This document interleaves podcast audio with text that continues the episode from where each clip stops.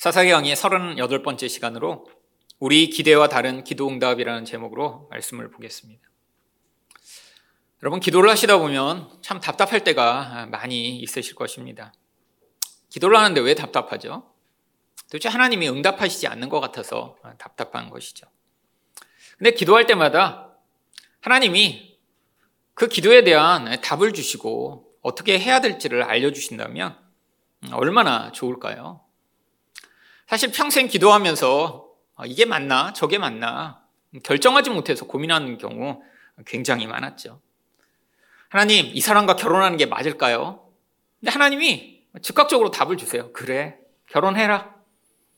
하나님 이 회사 가는 게 맞을까요? 그래 그 회사 가라. 하나님 외국으로 나가는 게 맞을까요? 그래 나가라.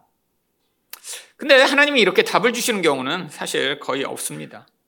답을 들었다라고 하는 경우도 대부분 하나님이 직접 말씀하시기보다는 상황을 통해 사람을 통해 아니면 감동을 통해 깨달은 것을 이야기하죠.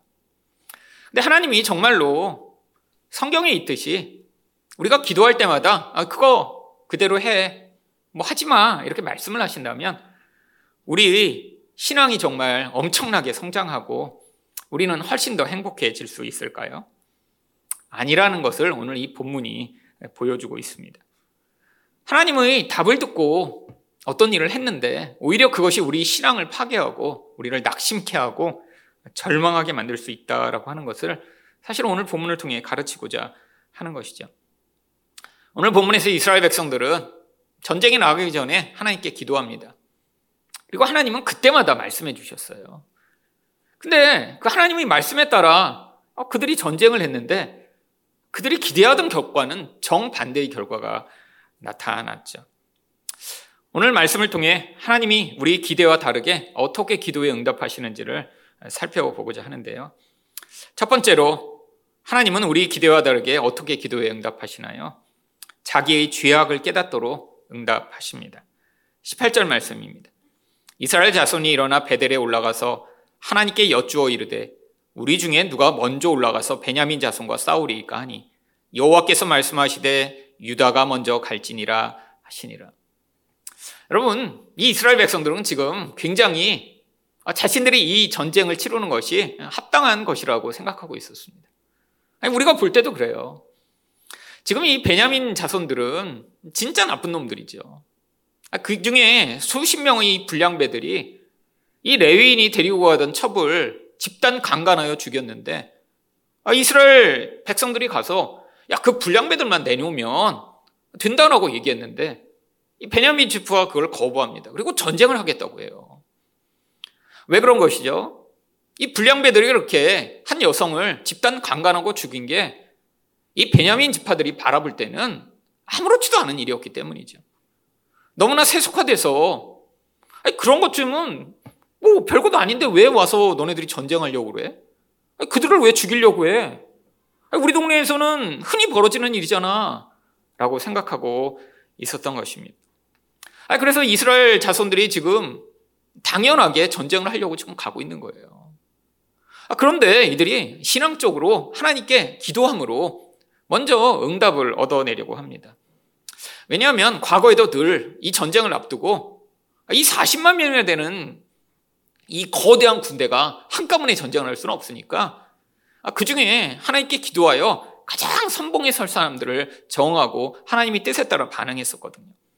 바로 사사기 1장 1절과 2절을 보시면 이스라엘 자손이 여호와께 여쭈어 이르되 우리 가운데 누가 먼저 올라가서 가나안 족속과 싸우리까 여호와께서 이르시되 유다가 올라갈지니라 보라 내가 이 땅을 그의 손에 넘겨 주었노라 하시니라. 여러분 유다 지파가 먼저 가라고 하나님이 말씀하셨고요. 아, 그리고 정말 이 말씀대로 그들이 승리했습니다. 여러분, 여기서 지금 똑같은 상황이죠. 이스라엘 자손들은 이 전쟁이 지금 하나님의 전쟁이라고 여기고 있어요. 이들을 제거하여 우리 중에 악을 제거하지 않으면 큰일이라고 지금 생각하여 기도했더니 하나님이 아, 유다가 먼저 올라가라. 당연히 이 전쟁의 결과가 어떨 것이라고 예상했을까요? 앞에서처럼 승리할 것이라고 예상을 했죠. 여러분 근데 정반대의 결과가 나타납니다. 21절입니다. 베냐민 자손이 기부하에서 나와서 당일에 이스라엘 사람 2만 2천 명을 땅에 엎드려 드렸으나. 여러분, 지금 이건 말도 안 되는 결과입니다. 이 베냐민 지파가 전부 합쳐야 겨우 2만 6천 명이거든요. 40만의 군대를 가지고 가서 선봉에 유다 가서 싸웠는데 2만 2천 명이 죽었어요. 여러분, 이건 완전한 패배죠. 지금 베냐민 지파가 얼마나 죽었는지 나오지 않지만 뒤에 나오는 내용들을 유추해 볼 때 거의 죽지 않았을 것 같습니다. 베냐민 지파는 지금 완전히 놀라운 능력이 임한 것처럼 가서 한두 명씩 다 죽여버린 거예요. 여러분, 이런 일이 얼마나 황당한 일인가요? 아, 우리가 성경을 읽어도 이상합니다. 어, 하나님이 가라고 하셨잖아요. 근데 이런 최악의 결과가 나타나더니요. 여러분, 우리 인생에서 자주 경험하는 일입니다. 여러분, 결혼하기 전에 신앙이 이렇게 신실한 분들은 아마 기도 열심히 하고 결혼하셨을 거예요. 그렇잖아요? 여러분, 신앙이 좋은 사람일수록 결혼하는데 기도 안 해요?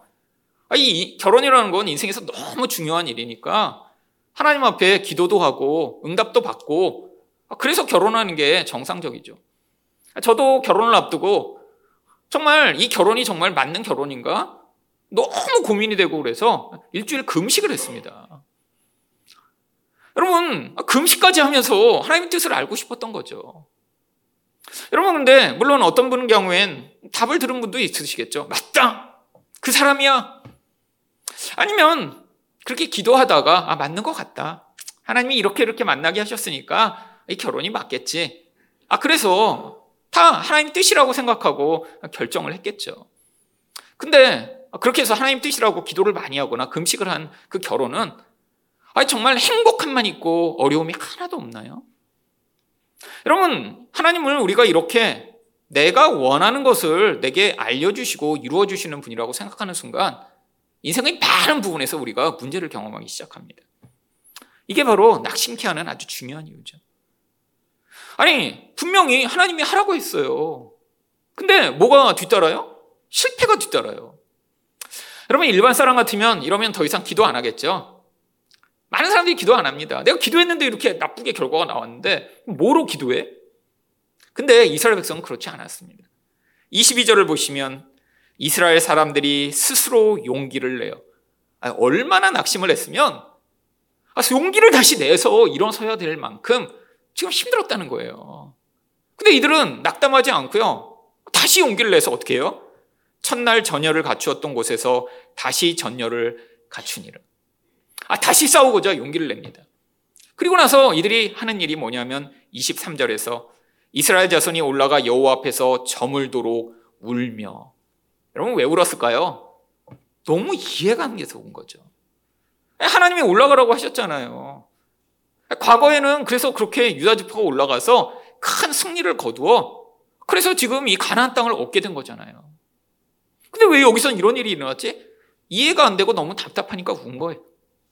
그리고 그들이 또 어떡합니까? 여호와께 여쭈어 이르되 내가 다시 나아가서 내 형제 베냐민 자손과 싸우리까 하니 여호와께서 말씀하시되 올라가서 치라.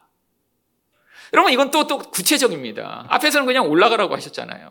근데 여기서는 또 어떻게 하세요? 올라가서 치라! 여러분 여기까지 듣고 나면 아, 일반적인 사람이라면 너무 당연하게 어떻게 생각하겠어요? 아 이번에는 치라고 하셨으니까 가서 치겠구나. 치겠구나. 이기겠구나. 아, 이제 하나님이 우리에게 기회를 주시겠구나. 근데 그 결과가 25절처럼 나타납니다. 다시 이스라엘 자손 1만 8천 명을 땅에 엎드려뜨렸으니 다 칼을 빼는 자였더라. 여러분 베냐민 자손들은 멀쩡하고 이스라엘 백성만 18,000명이 또 죽게 됩니다. 앞에서 2만 2천 명 죽었죠? 1만 8천 명 죽었죠? 합치면 4만 명이죠.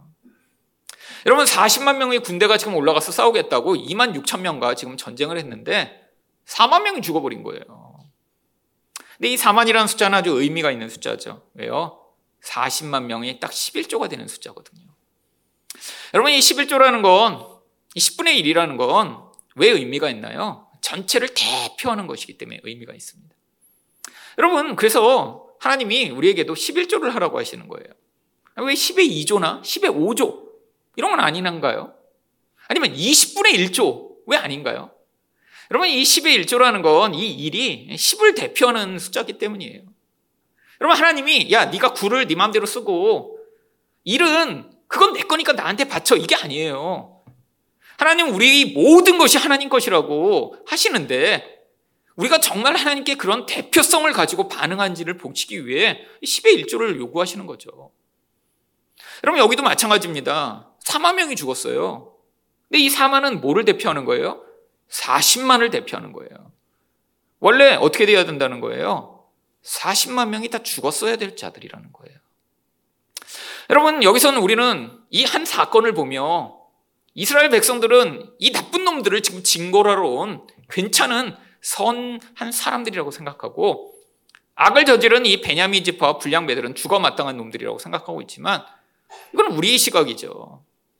여러분 이 사사기 내내 이스라엘 백성들은 어떤 존재로 묘사되고 있습니까?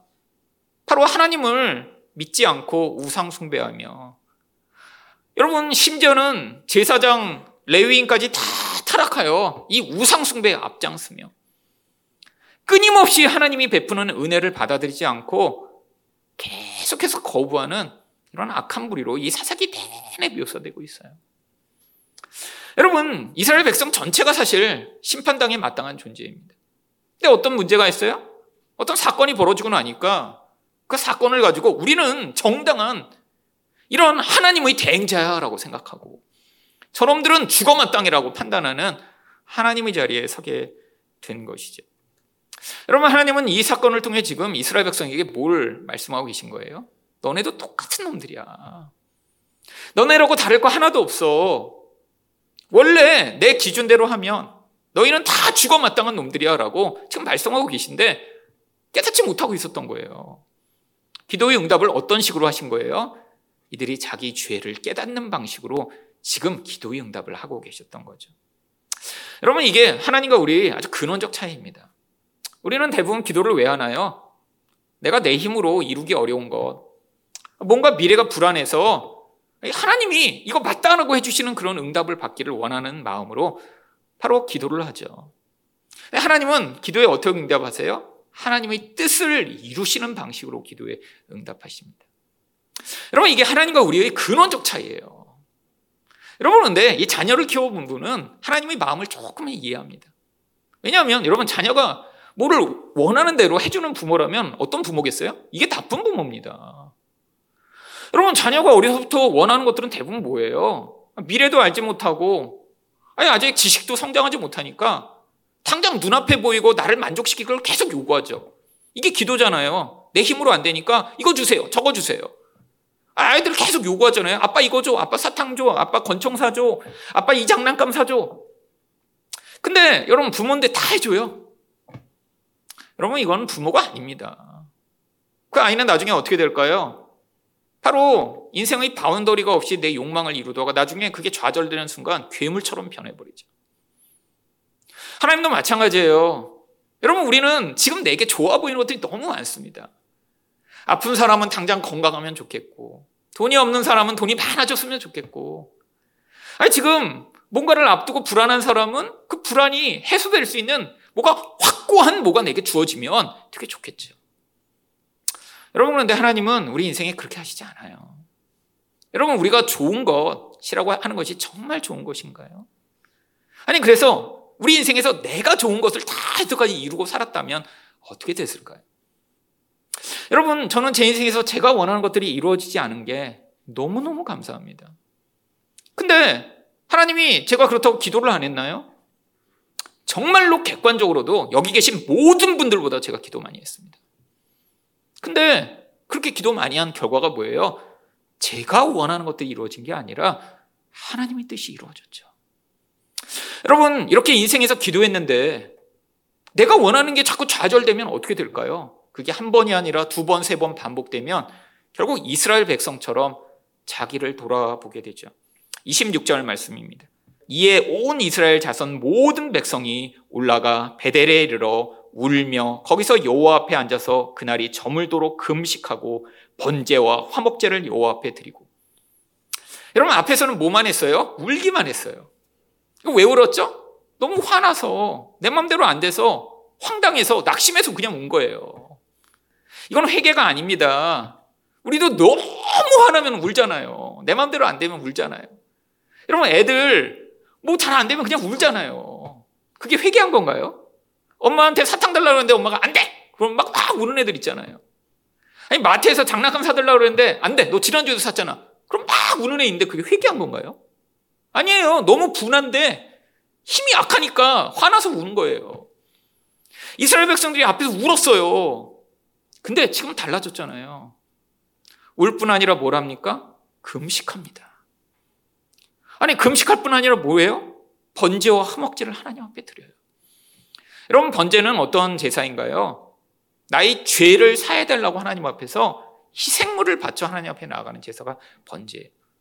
화목제는요. 아 이제 죄로 말미암아 하나님과의 관계가 깨졌는데 하나님 나를 다시 하나님의 품에 안으시고 긍휼을 베풀어 주세요라고 하나님과의 관계의 회복을 위해 드리는 제사가 화목제예요. 이제서야 이스라엘 백성들이 뭔가 깨닫기 시작한 거예요. 어 이게 우리에게 문제가 있구나. 저놈들을 내가 징벌해서 저 나쁜 놈들을 없애는 게 그게 중요한 게 아니라 지금 나에게 문제가 있어서 이 죄를 회개하며 하나님과의 관계를 회복하지 않으면 이 문제가 해결이 안 되겠구나. 이제 깨닫게 된 것이죠. 여러분, 우리 인생 가운데 사실 하나님이 우리가 기도할수록 사실은 어떤 길로 인도하세요? 우리 죄를 깨닫는 길로 인도하세요. 여러분이 영적으로 성숙했다는 건 문제가 없다는 걸 얘기하는 게 아닙니다. 여러분이 영적으로 성숙하고 기도 많이 하면 인생에서 어떤 결과가 주어지냐면 자기 죄에 대해 점점 민감해지기 시작해요. 다른 말로 얘기하면 자기 죄에 대해 민감하지 않은 사람은 지금 영적으로 성숙하지 못한 거예요. 여러분, 우리는 우리를 잘 알고 있다고 생각하지만 사실 자기 죄를 깨달은 건 하나님의 은혜가 아니면 불가능합니다. 다 인간은 자기 중심적이기 때문에 어떤 문제가 발생해도 늘 나는 괜찮아요. 그리고 남의 문제만 커 보이죠. 여러분, 이게 이제 우리의 자기 방어 시스템 아니에요? 끊임없이 나, 주변 사람들은 다 잘못한 놈들이야. 근데 나는 괜찮아. 여러분, 이게 얼마나 보편적인지 사실은 한국에도 속담이 있잖아요. 똥 묻은 개가 겨 묻은 개 나무란다고. 여러분, 어떤 다툼이 있는 곳에도 가보면 다 어떻게 생각해요? 나는 요만큼밖에 잘못 안 했어. 그러니까 별로 잘못한 게 아니야. 근데 너는 크게 잘못했잖아. 여러분, 근데 이런 시각이 변화되는 건 우리가 노력하거나 애쓰는 걸로 불가능합니다. 하나님이 지금 기도에 응답하고 계셔서 이런 자리까지 오게 된 거예요. 우리 인생 가운데도 우리가 기도를 많이 하면 아니 내가 지금 불안한 사, 모든 일이 잘 되고 사업도 성공하고 뭐 취업은 잘 되고 승승장구하고 안 아프고 막 자녀들은 막 좋은 학교 가고 여러분 많은 사람들이 기도를 이렇게 생각합니다. 무슨 요술방망인가요? 더 문제는 아니 이전에 이런 종교적 열심으로 뭔가 이런 놀라운 일을 인생에서 한 번이라도 경험한 사람은 그거를 간증이라고 하고 사람들에게 이야기해요. 내가 이전에 이렇게 기도했더니 이런 일이 좋은 일이 일어났다.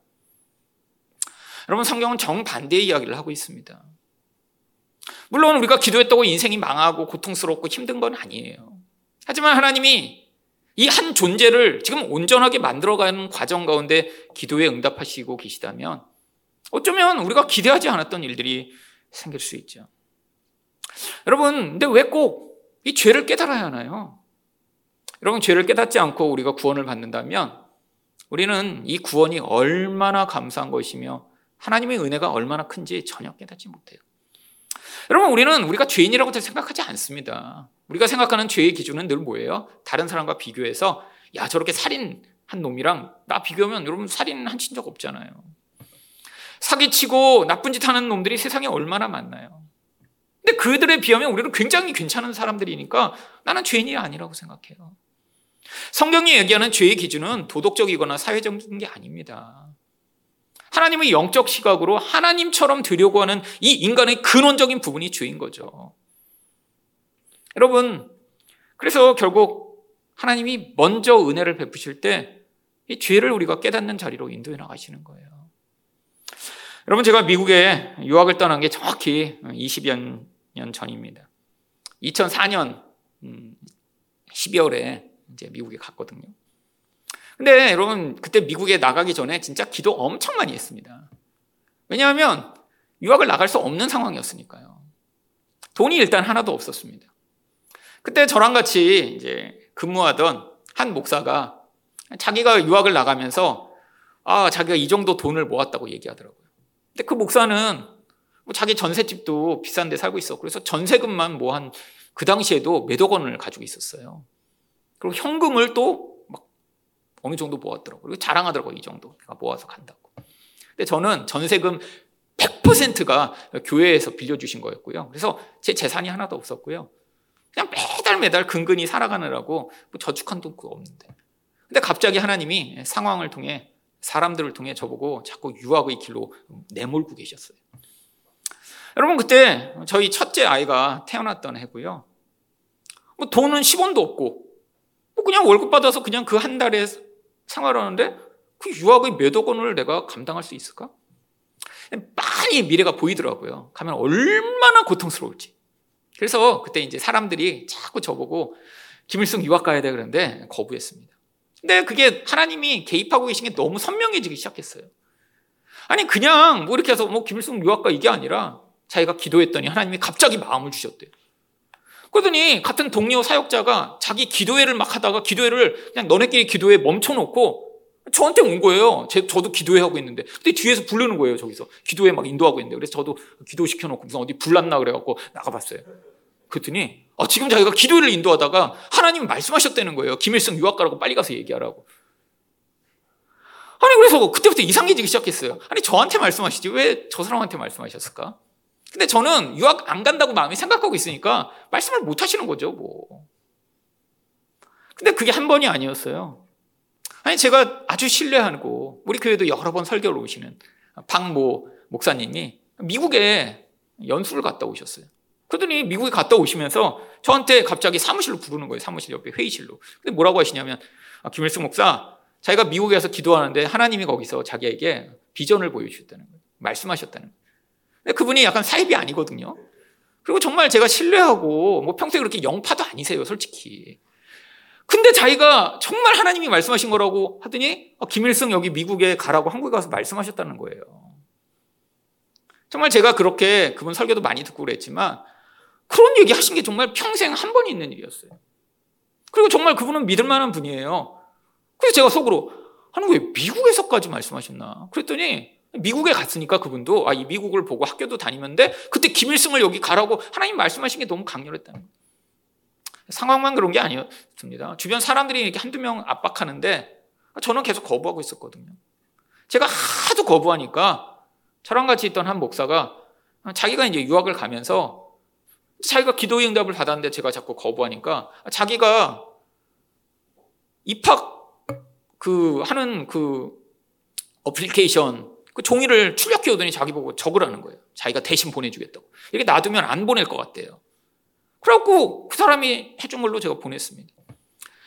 그리고 또 제가 그대로 또 가만히 있으니까 토플 신청하라고 옆에서 다들 그러다가 자기가 토플 신청을 대신해 버린 거예요. 그 토플 바에 가잖아요. 그래서 그때까지 야 이거 정말 가는 게 맞나? 근데 여러분 제가 그때 생각했어요.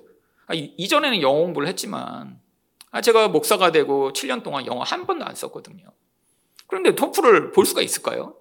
뭐 대학생 때 공부하던 걸 뭐 서른 살 돼서. 그래서 제가 그때 하나님, 하나님, 이렇게까지 됐는데 그냥 한번 토플을 봐보죠.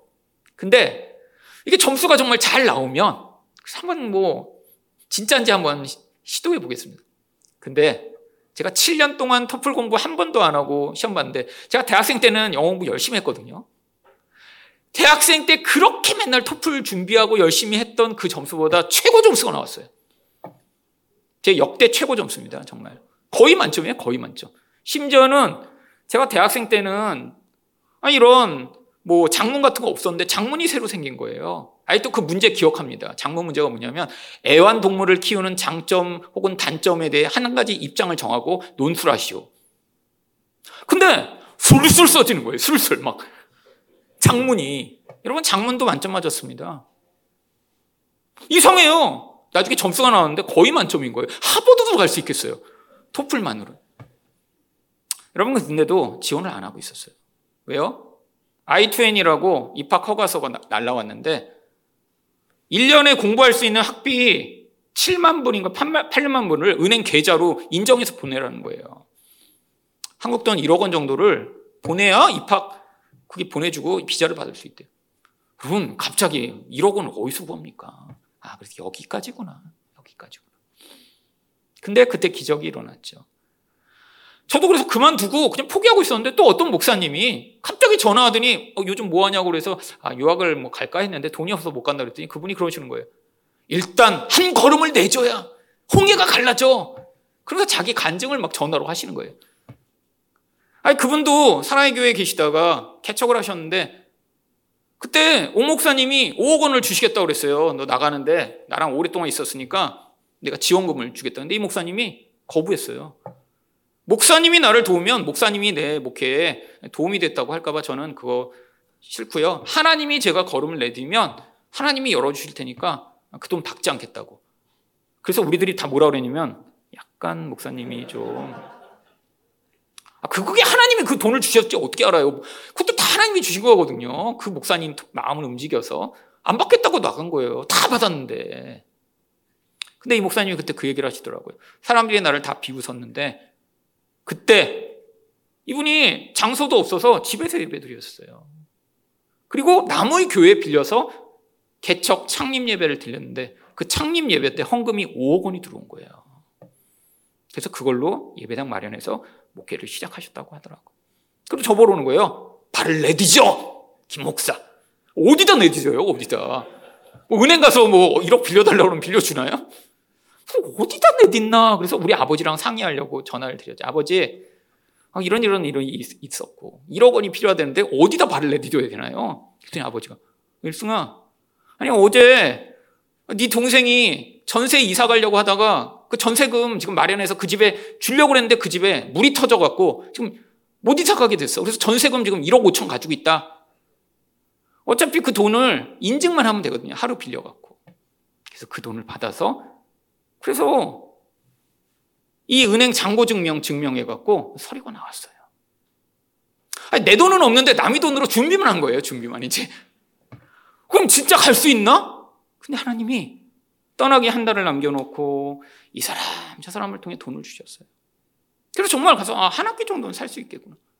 비행기 표 가격도 없었는데 모르던 분이 오시더니 갑자기 300만 원 비행기 표 가격으로 주고 가시고 아니, 이사 갈 비용도 없었는데 그때 같이 미국으로 유학 가던 한 목사님이 근데 뭐 많은 분이 아니라 다 그분이 그분이에요. 이분도 박 목사님입니다.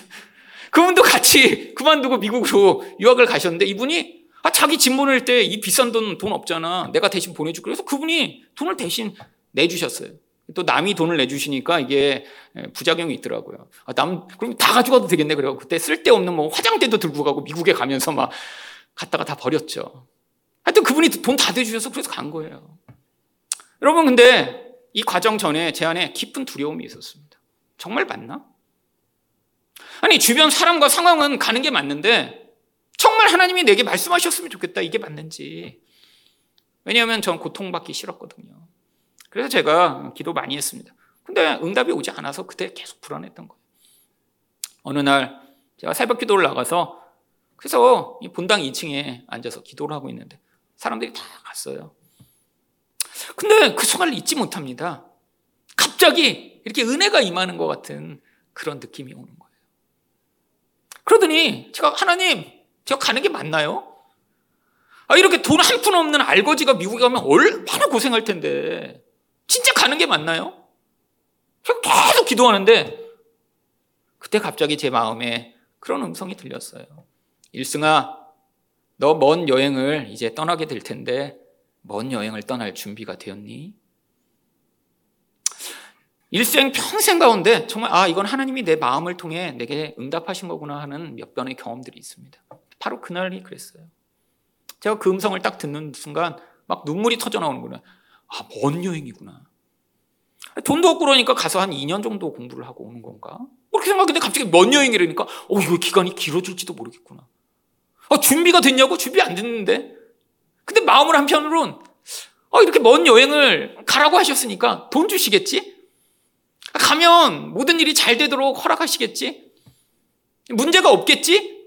갑자기 안도감이 확 밀려오기 시작했습니다. 그래서 미국으로 간 거예요. 여러분, 갔더니 막 정말 모든 일이 잘, 잘 풀리고, 막 어려움도 없고, 막 그랬을까요? 아니, 상황도 이렇게 가라고 인도하시고, 하나님이 먼 여행 가라고 하셨잖아요. 안 그랬으면 안 갔습니다. 여러분, 미국이 여러분은 오래 다니신 분들은 다 아시겠지만 제 인생의 지난 50여 년 인생 가운데 정말 매일처럼 울지 않으면 살 수 없는 나날이었죠. 여러분 얼마나 많이 울었는지 일주일에 코스트코 30개 두루마리 휴지를 매주 사용했습니다. 그래서 일주일에 한 번씩 코스트코를 갔어요. 그 휴지 살려고. 여러분 미국에 있는 8년 동안 그렇게 매일 울었습니다. 너무 고통스럽고 울지 않으면 죽을 것 같아서요. 근데 처음에는 이스라엘 백성처럼 울었어요. 왜요? 내 마음대로 안 되니까요. 아프죠. 공부는 못하겠죠. 돈은 없죠. 하는 일마다 망하죠. 그래서 너무 화가 나서 매일 울었어요. 근데 그렇게 많이 울다 보니까 나중에는 어떻게 울게 됐냐면 바로 이제 점점 저희 죄가 보이기 시작하더군요. 여러분, 이전엔 제가 그렇게 죄인이 아니라고 생각했어요. 목사잖아요. 다른 사람보다 기도도 많이 했고요. 아, 나는 은혜를 많이 받았다고 생각을 했는데 미국에 가서 그렇게 매일 울다 보니까 처음에는 너무 분해서 울었는데 나중에는 내 영혼 안에 이기심과 욕망과 모든 죄악이 가득 차 있다는 사실이 하나씩 깨달아지기 시작했죠. 아, 과거에 나랑 관계가 틀어졌던 모든 사람들이 거기서 하나씩 하나씩 다 소환되는 거예요. 내가 미워했던 사람들 이유를 알고 보니까 그놈이 나쁜 놈인 줄 알고 저는 미워했거든요. 근데 미국에서 기도하다 보니까 내 마음에 있는 이 악한 마음이 사람들을 다 미워하게 만들었죠. 여러분, 미국에서 정말 그렇게 울면서 그때 저희 죄를 정말 깊이 회개하게 되었습니다. 아마 그때 제가 죄인이라는 사실을 그렇게 인정하지 않고 아마 제가 살고 있다면 지금도 아마 저는 제가 20대 때 살고 있는 모습대로 살고 있겠죠. 여러분, 저희 20대 때 정말 너무 미워하는 사람이 많았습니다. 왜? 내 기준에 늘면 다 미운 거예요. 그렇잖아요. 사람이 왜 사람을 미워하나요? 마음에 안 들어서 미워하잖아요. 근데 제 20대 때의 저 마음은 정말 나노 마인드였어요. 나노 마인드.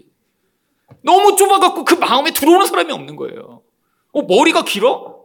아, 뭐 인간이 뭐 이렇게 머리 길게 하고 다니 아마 제 20대의 마인드로 제가 살았으면 제가 아주 지옥처럼 고통스러웠겠죠. 왜요? 아니, 마음은 이렇게 나노 마인드인데 소심해요 또. 그러니까 말은 못해. 그럼 어떻게 되나요? 이게 우울증에 걸리는 겁니다. 마음에 안 들어 다 안 드는데 가서 머리 잘라. 너 그렇게 말하지 마. 너 열심히 해. 이렇게 하고 싶은데 말은 못 하잖아요. 그럼 그게 안에서 부글부글부글 이 나쁜 새끼 죽어라. 이러고 이제 살고 있는 거죠. 그렇잖아요? 저는 20대 그렇게 살아서 매일 과민성 대장 증상으로 뭐만 먹으면 설사하고 뭐만 먹으면 맨날 예민해서 막 너무너무 고통했어요. 여러분, 근데 하나님이 제 영혼 안에 저를 요동케 하던 그것들을 그때 하나하나 끄집어내셨어요. 어떻게 해요? 기도에 응답하심으로. 인생에서 가장 기도 많이 할 때 하나님이 그 기도에 응답하셔서 내가 얼마나 영혼 안에 하나님의 은혜 없으면 쓰레기 같은 존재로 살고 있는지를 보여주시고 그것이 저를 파괴하던 그 악한 영향력으로부터 구원케 하신 것이죠. 여러분, 만약에 제가 이런 과정이 유학의 과정이고 기도의 응답인 걸 미리 알았더라면 절대로 유학을 안 갔을 것입니다. 근데 몰랐기 때문에 갔죠. 근데 유학한 게 그래서 잘못됐나요? 아니요. 저는 유학이 없었어야 아마 지금 목회 못하고 있을 거예요. 하나님이 근데 그 과정을 통해 제가 하나님도 새롭게 알게 되고 말씀이 원래 무슨 의미인지를 깨닫게 하시며 무엇보다 저를 가장 고통스럽게 만들던 이 죄악의 영향력에서 많은 자유와 은혜를 베풀어 주셨죠. 여러분, 기도의 응답이 우리 뜻과 다를 때가 너무 많이 있습니다. 여러분, 기도에서 여러분이 어떤 일을 시작하실 때 문제가 생길 수 있어요.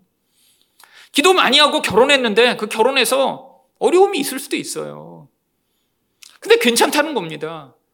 하나님이 여러분의 인생 가운데 있는 이 모든 일들이 그런 기도하는 과정 가운데 일어나고 있다면 하나님이 그 모든 것들을 주도하고 계시며 하나님이 우리 인생에서 이 죄로부터 벗어나는 구원의 은혜를 지금 베풀고 계신 거예요.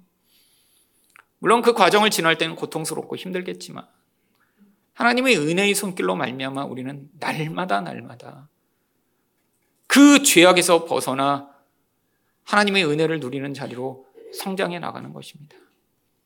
여러분, 이걸 깨달아야 이 구원이 너무 감사한 거예요.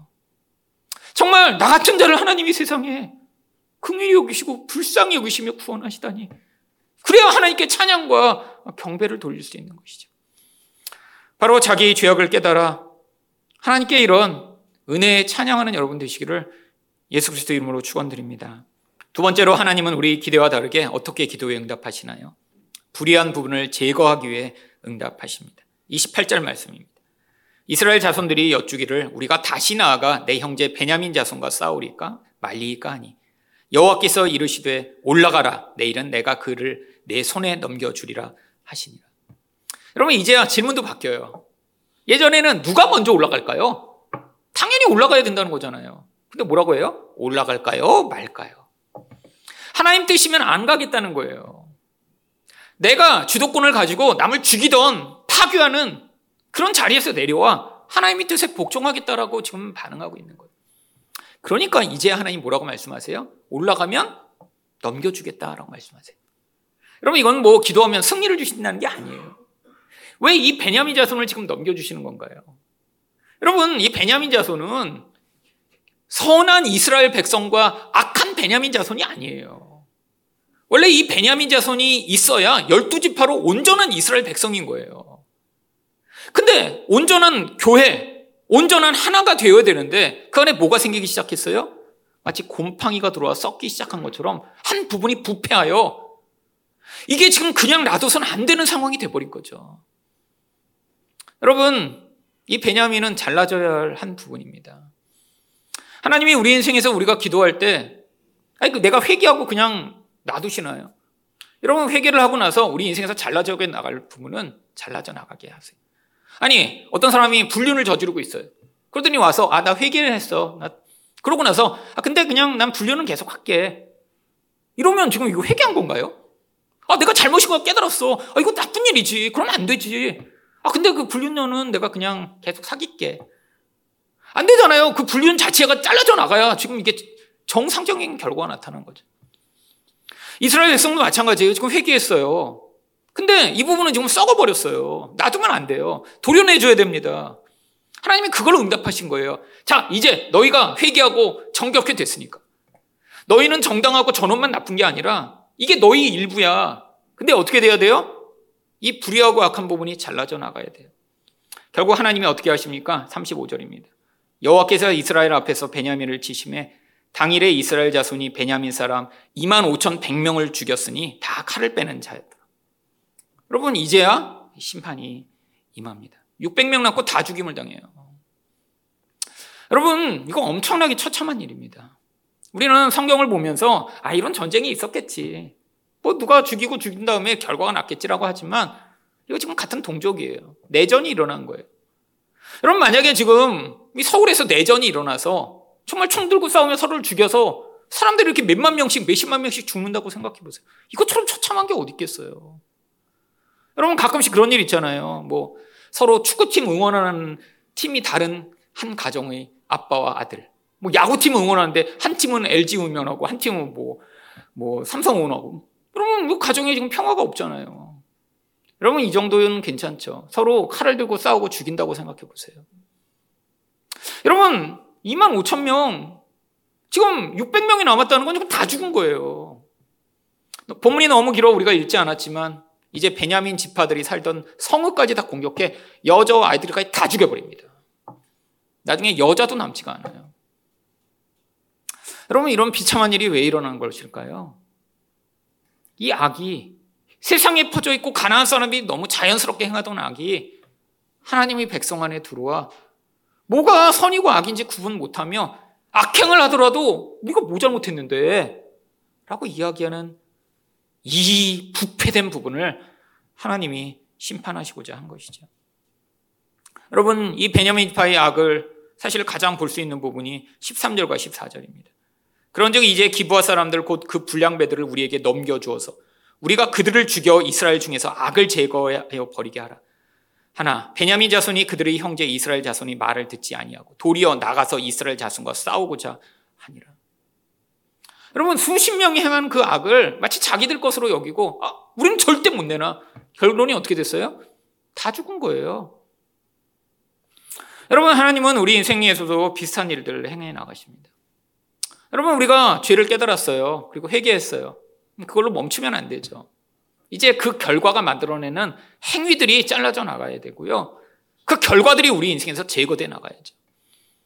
여러분, 여러분 인생 가운데 지금 하나님을 온전히 하나님으로 섬기지 않고 우상숭배하며 악을 행하고 살아가고 있는데 그냥 놔둘 수 없는 일이죠. 여러분, 지금 우리 안에서 이런 죄악이 만들어내는 결과들이 어떻게 나타나고 있나요? 끊임없는 관계의 파괴로 나타납니다. 하나님과의 관계가 계속 파괴돼요. 이웃과의 관계가 계속 파괴돼요. 아니, 이웃은 서로 아니, 얼굴 보면서 대충 괜찮은 척 할 수 있지만 지금 가족 간의 관계가 계속 파괴되고 있고 아니, 여러분 안에서 지금 미운 사람이 너무 많아서 못 견디고 있다면 지금 그 악이 제거돼 잘라져야 하는 상황입니다. 여러분, 그냥 두면 어떻게 될까요? 그 작은 누룩이 전체에 영향을 미치겠죠. 여러분, 대부분이 많은 교회들이 이렇게 싸움 가운데 있는 교회들을 보면요. 뭐 처음부터 이렇게 반반 나눠서 이렇게 싸우는 거 아니에요. 그래서 뭐 A파, B파 처음부터 나는 게 아니라 처음의 시작은 항상 한두 명에서 시작합니다. 근데 왜 그게 교인 전체가 그 싸움에 빠져들게 되나요? 혼자 싸우는데 이게 세력을 키워야 이 싸움이 유리해지니까 자꾸 주변에 유언비어를 퍼뜨리고 아, 저 사람이 저렇게 얘기했어. 몰랐지, 김 집사? 그 최 집사가 그렇게 얘기했잖아. 계속 거짓말에 거짓말에 거짓말. 그 사람 세력을 모아요.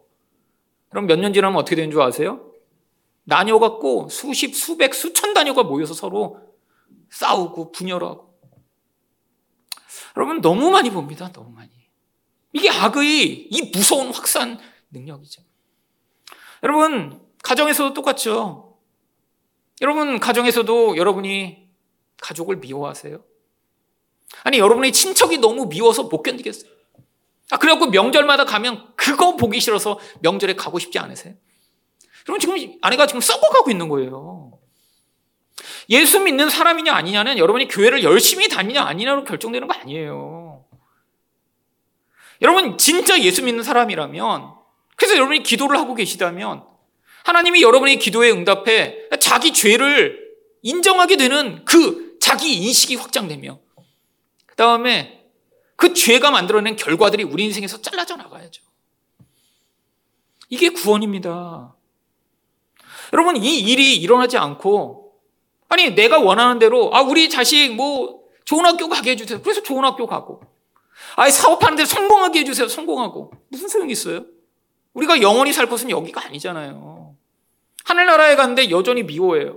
하늘나라에 갔는데, 아, 저, 저 인간 왜 여기 하늘나라로 왔지?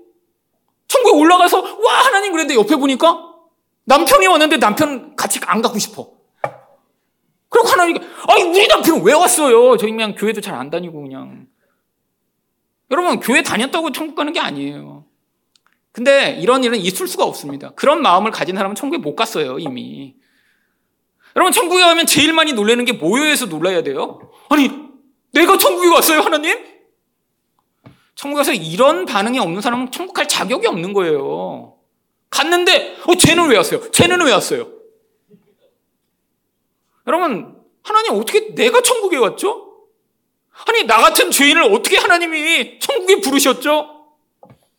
이런 사람이 다른 사람을 향해, 어, 쟤는 왜 왔죠? 쟤는 왜 왔죠? 할 수 있을까요? 여러분, 모든 문제는 여기에서 시작됩니다. 우리는 지금도 끊임없이 내가 뭔가 잘하는 거, 내가 뭔가 잘난 거, 내가 뭔가 하는 걸 가지고 남을 지금 계속 판단해요. 교회 오면 더 문제예요. 세상에서는 세상의 기준으로 판단하잖아요. 얼마나 좋은 차를 탔나, 얼마나 예쁜가, 얼마나 좋은 집에 사나. 노골적으로 드러냅니다. 여러분, 근데 교회에서는 거기다가 뭘 추가해요? 얼마나 열심히 신앙생활을 하는가. 얼마나 종교적 열심을 보이는 사람인가. 여러분, 그거 아무 소용없어요. 하나님이 우리에게 관심 있는 것 딱 하나입니다. 예수를 믿는가? 예수를 믿는가? 진짜 다른 것 의지하지 않고 예수만을 믿는가? 예수를 믿는다는 건 내가 의존하는 모든 것들을 내려놓어야만 가능한 거예요. 나는 죽어 마땅한 자인데 하나님 그래서 제가 예수님만을 믿고 끝까지 가기를 원합니다. 여러분 이 마음으로 가진 자들의 인생 가운데 하나님 개입해 오십니다. 기도를 할수록 하나님은 어떻게 하세요? 우리 안에 있는 이 죄를 깨닫게 하시고 죄의 근원이 되는 영향력을 잘라내시며 이제 점점 예수님과 같은 모습만 우리 인생에서 남아있게 하셔서 우리 인생을 마칠 때 우리가 하나님 제 인생은 은혜군요.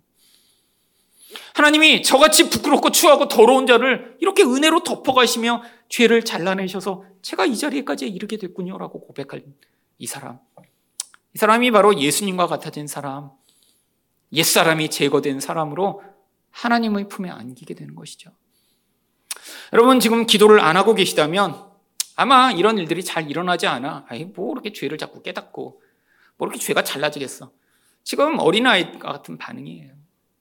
여러분 요즘 기도를 많이 하고 계세요? 기도 많이 하면 아마 아니 왜 이렇게 자꾸 내가 죄인이라고 깨닫게 되지? 왜 이렇게 자꾸 내가 평소에 하던 거 자꾸 못하게 하시지? 이런 반응이 나올 거예요. 이래서 기도를 안 한다면 여러분은 죄의 영향력에 여러분 인생을 점점 지배해 더 고통스러워지겠죠. 하나님이 기도 안 한다고 우리 인생에 그냥 놔두시는 거 아니에요. 반드시 개입해 오시고요. 반드시 구원해 나가실 것입니다. 하나님의 놀라운 은혜로 말미암아 이 구원의 은혜와 기쁨을 누리는 여러분 되시기를 예수 그리스도 이름으로 축원드립니다.